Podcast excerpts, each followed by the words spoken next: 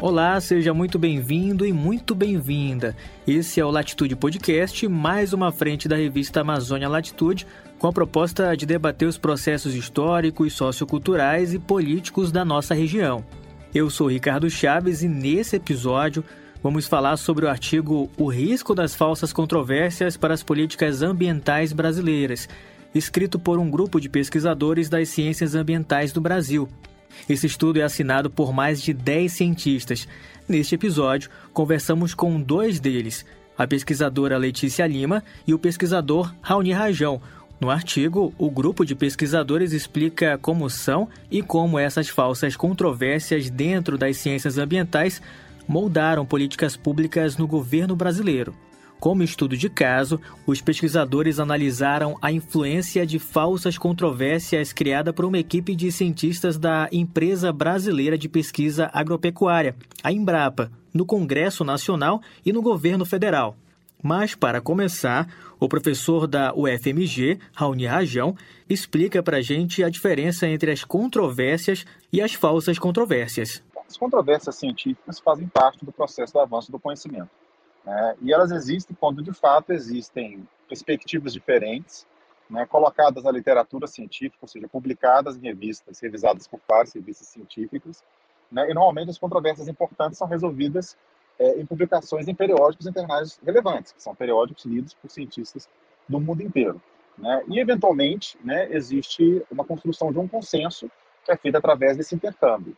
É claro que a qualquer momento um consenso pode ser é, questionado, e isso é feito quando surgem novas evidências e que são publicadas em periódicos revisados por pares que permita, né, que permitam, né, um ponto principal dos artigos é que ele dá o caminho, mostra os dados e permite que qualquer pessoa, qualquer cientista possa reproduzir aqueles conteúdos. Né? O que, que a gente está chamando ali de falsas controvérsias? Ela é falsa controvérsia no conteúdo e na forma. Ela é falsa, ela é falsa controvérsia no conteúdo porque você pega temas é, significativos, como, por exemplo, o impacto para a saúde do meio ambiente da queima da cana-de-açúcar, ou a relação entre desmatamento e fogo. Já existe uma ampla literatura publicada onde não se discute mais se, por exemplo, a, a ação humana e o desmatamento está ligado ao fogo e vice-versa, ou até mesmo os efeitos negativos da queima da cana-de-açúcar. Isso já é algo bem estabelecido. A professora Letícia Lima conta pra gente um outro exemplo de controvérsia que ocorreu há mais de 50 anos. Há também um famoso exemplo da indústria do cigarro, na época em que financiavam pesquisas para lançar dúvidas sobre se o tabaco faria ou não mal à saúde humana. Existe um famoso memorando interno de 1969 atribuído à companhia de tabaco Brown Williamson, em que se diz: a dúvida é o nosso produto. Né? Então, as falsas controvérsias são produzidas através de afirmações e conclusões tiradas de metodologias questionáveis e dados de origem desconhecida né, e não verificáveis. Três tipos de táticas empregadas na criação das falsas controvérsias foram identificados pelos pesquisadores: a incerteza da fabricação, o uso indevido de credenciais e a desconsideração de literatura científica. O professor Raoni Rajão detalha como essas táticas funcionam. É, uma delas é a questão da, de evitar o debate é, científico, ou seja, se apresentam resultados como se fossem os únicos resultados existentes sobre a matéria, ignorando que já existe um debate acontecendo e publicado no assunto. Né? É, a própria a apresentação de, de credenciais científicas, né? Por exemplo, muitas vezes até na carta de defesa que a Embrapa publicou fala que, né, que tem mais de, de mil artigos, um número enorme, mas quando você vai ver efetivamente são somente 17 artigos científicos publicados em revistas é, é, internacionais, né, sendo que 10 deles de fato tem ali, né, que são, são referendados em indexadores importantes que mostram que são publicações que têm alguma alguma significância, né, é, e também você tem ali né, todo uma, uma, é, um, um, contato né, que é colocado também no artigo, é, muito próximo do poder político, né, e acaba que se distancia da, do próprio núcleo do debate científico. E é, e é, por isso que, através dessa distância, através da, da apresentação daquilo como sendo né, ou um consenso, um falso consenso, é, com relação né, a, a, um ponto afirmado por ele, que é também a produção né, de, de pseudo-fatos, ou seja, se apresenta algo como sendo um fato científico absolutamente rigoroso, sendo que aquela informação não está publicada em nenhum, nenhuma revista, nenhuma, nenhum periódico internacional, a metodologia não é colocada de maneira clara. Né? É, e que, claro, nem sempre as informações colocadas por eles são informações que não se encontram num, num respectivo, né, um paralelo na, na, na literatura publicada. A equipe da Embrapa Territorial, cujas falsas controvérsias foram analisadas no artigo, é coordenada pelo pesquisador Evaristo de Miranda. Miranda foi responsável por algumas controvérsias nos últimos anos e está ligado, inclusive, à criação da política ambiental do governo Bolsonaro. E é exatamente o que Letícia Lima esclarece.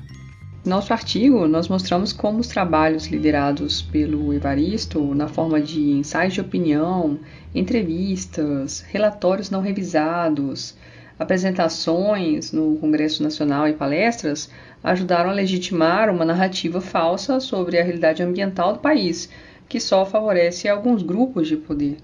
Pelo que consta na mídia, por exemplo, o Evaristo liderou uma pequena equipe que definiu as linhas gerais da política ambiental a ser seguida pelo Bolsonaro, a convite do próprio, durante a transição do governo. Ele foi apelidado de guru ambiental do Bolsonaro por isso. No entanto, a influência dele foi observada até nos governos anteriores, da esquerda, como no caso da época dos debates sobre o Código Florestal. E para averiguar a influência do pesquisador nas instâncias de poder, especialmente nos debates sobre políticas ambientais, foram analisadas mais de 100 publicações disponíveis em sites governamentais em que o Dr. Evaristo de Miranda foi citado. Após essa análise, foi concluído que a principal tática empregada por Evaristo na criação das controvérsias é o uso indevido de credenciais, como ele atua há mais de 40 anos na Embrapa, sua credibilidade facilita a aceitação de suas ideias.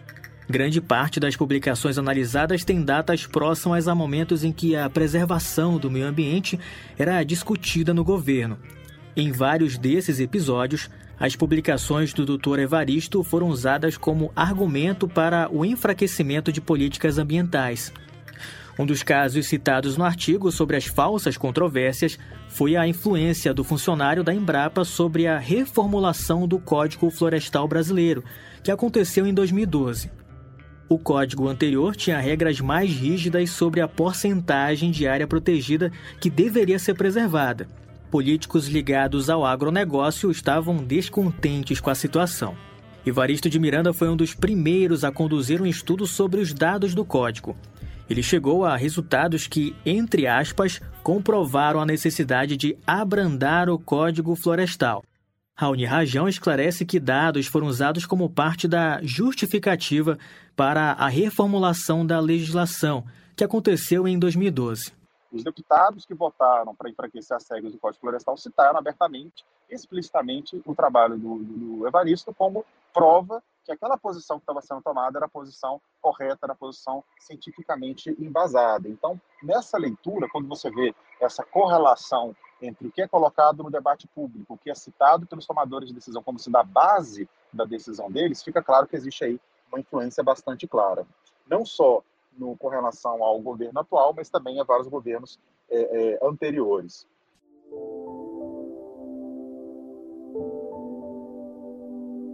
Evaristo não explicou sua metodologia o suficiente para que outros cientistas produzissem seus cálculos e não publicou seu estudo em uma revista científica com revisão entre os pares, que avaliam e verificam os dados de estudos. A revisão de um estudo por outros cientistas é uma parte importante da verificação de informações, Raoni Rajão, inclusive, alerta para a importância de falarmos sobre ciência de maneira correta. É, outro, outro esclarecimento também é que a gente tem que ter cuidado com a palavra cientista, né? porque, no nosso entendimento, o cientista é aquele que faz ciência. Né? É, não basta você ter um doutorado e fazer parte de uma instituição é, para, de fato, ser um cientista ativo. Né? Da mesma forma que não basta você ter um, uma educação pra, sobre futebol né, e está relacionado a um clube, que você é automaticamente jogador de futebol profissional.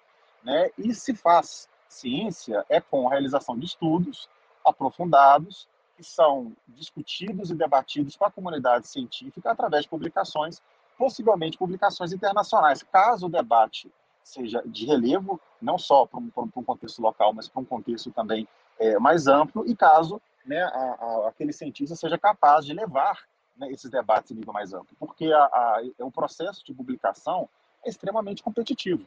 Né? E você conseguir publicar algo numa revista de grande impacto significa que, que os seus pares reconhecem, reconhecem aquela, aquela, aquela contribuição científica como sendo algo realmente importante. Né? Então, o que é curioso é você ter muitas vezes, né, como vários deputados, né, no momento que estavam ali é, é, discutindo é, é enfraquecimento da legislação ambiental, citar, né, a, ou até mesmo na nota, na, na nota da Embrapa, citar o Evaristo de Miranda como um grande cientista de renome internacional, sendo que o currículo dele não mostra isso. Né? É como se, de certa forma, ele se posicionasse como o melhor jogador de futebol do mundo e nunca participou de uma partida de futebol, ou melhor, não participa frequentemente de uma partida né, de futebol no campeonato, no Libertadores, no campeonato mundial, por exemplo, onde de fato né, os grandes jogadores jogam né, e os grandes cientistas jogam, né, eles, eles, apresentam seus resultados e competem por espaço no, através das publicações internacionais. Letícia Lima conta que, mesmo quando outros cientistas chegaram a resultados que comprovaram a importância da preservação da reserva legal e das áreas de proteção, foi a narrativa de Evaristo que prevaleceu. Após as publicações do Evaristo e sua equipe, surgiram os artigos científicos que vieram depois, liderados por outros pesquisadores, que foram publicados então em periódicos realmente reconhecidos pelos especialistas e com revisão pelos pares, mostrando números totalmente distintos daquele do grupo do Evaristo. Só que ainda assim, o Evaristo continuou a propagar sua narrativa sem dialogar com essa nova literatura científica, desprezando ativamente a existência de trabalhos que o contradiziam.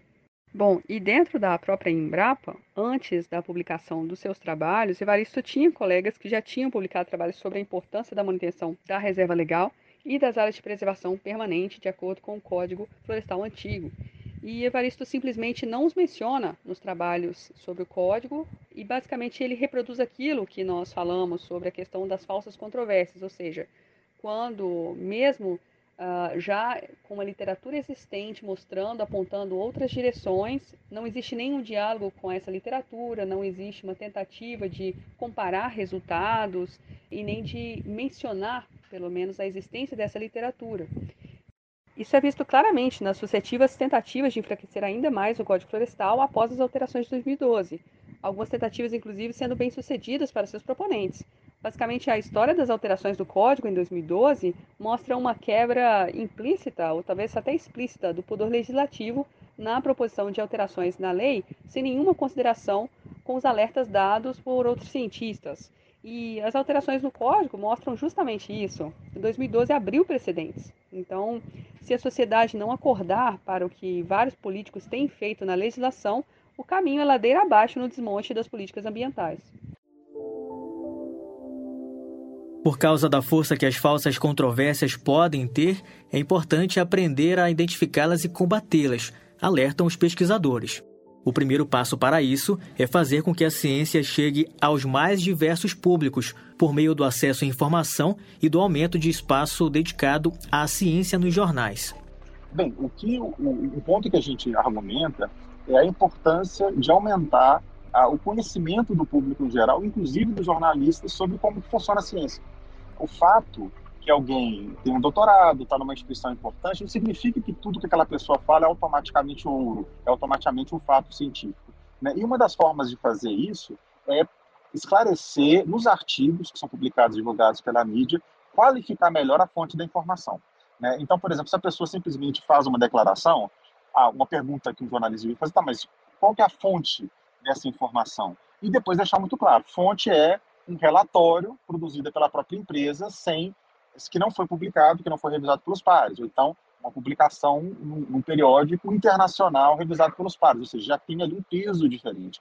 E informar o público que, é, é, que existe qualificadores, né? não é, toda, é todo produto, né? todo resultado que é dito por pessoas, instituições de pesquisa é automaticamente é, um dado robusto. É importante se perguntar a fonte daquilo. Algo que acontece, por exemplo, no campo econômico. Né? Se o Paulo Guedes afirmar que o Brasil é o país que mais cresce do mundo, de uma hora para outra, é, alguém vai perguntar para ele a fonte. Não adianta ser qualquer fonte, tem que ser as fontes oficiais, que historicamente produziram informações sobre, aquela, sobre aquele dado. Então é importante ter um maior rigor né, na, no debate sobre o tema. É claro que em nosso cotidiano, como cidadãos, não temos tanto tempo hábil assim para aprender com profundidade sobre tantos assuntos extremamente relevantes para a sociedade. Com excesso de informação e desinformação presentes hoje em dia, muitos se sentem realmente saturados, né, sobrecarregados e acabam adotando uma postura apática, deixando de se mobilizar por causas importantes, né?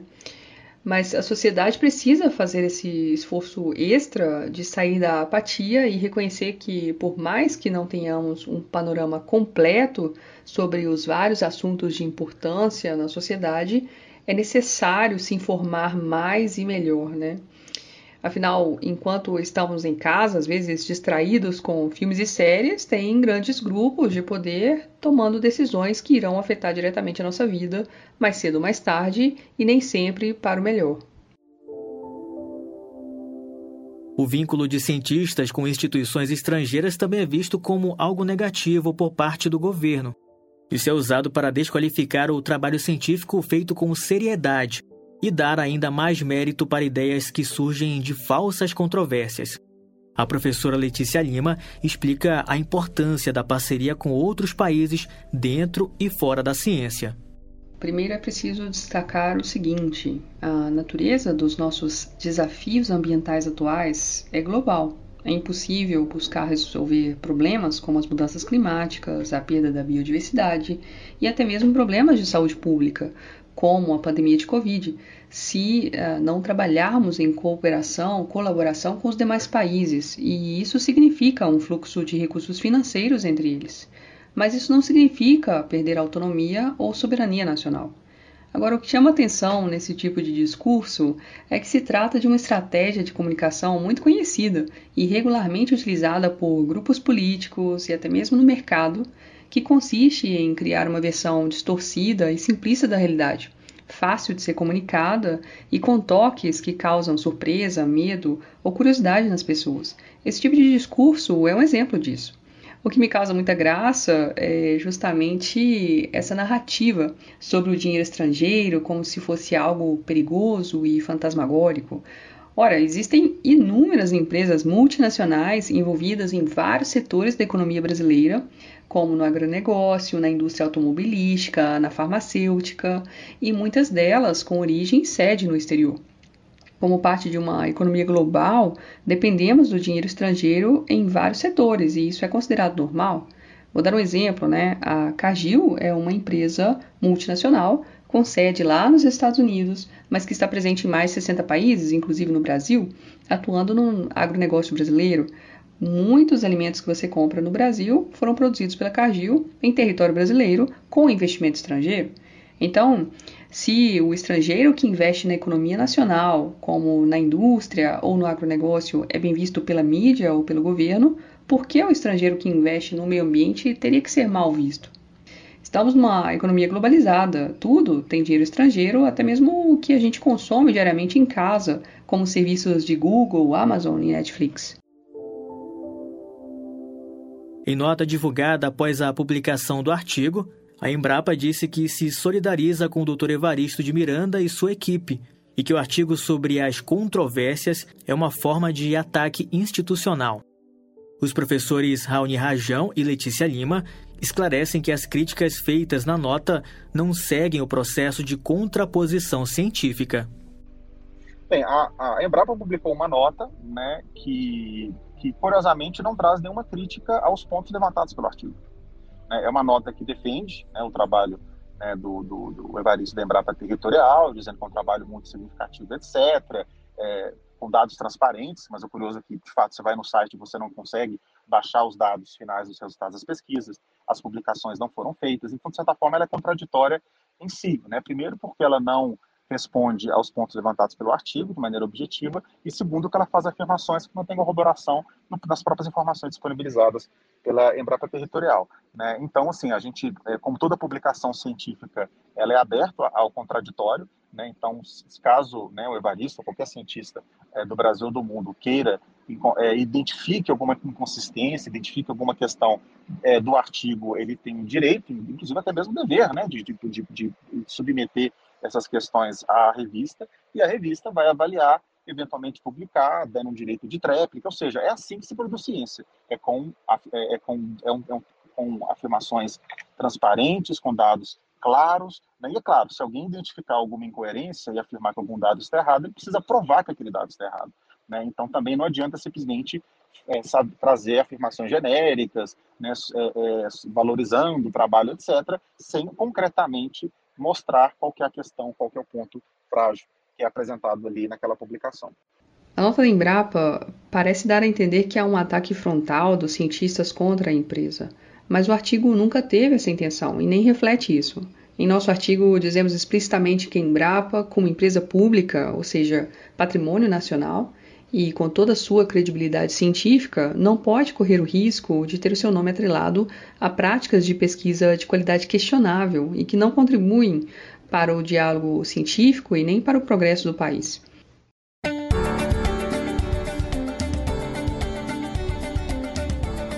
Estamos chegando ao fim do episódio e claro, nós gostaríamos de agradecer à professora Letícia Lima e o professor Raoni Rajão pelos esclarecimentos e a participação nesse nosso episódio do Latitude Podcast. Se você quiser acompanhar outros conteúdos sobre a Amazônia, basta seguir a Amazônia Latitude nas redes e divulgar o nosso trabalho também. Esse episódio contou com a produção de Matheus Ferreira e Vanessa Pinto Moraes. Revisão de Matheus Ferreira. Vamos juntos fazer a ponte entre academia e sociedade. E é isso. Até a próxima!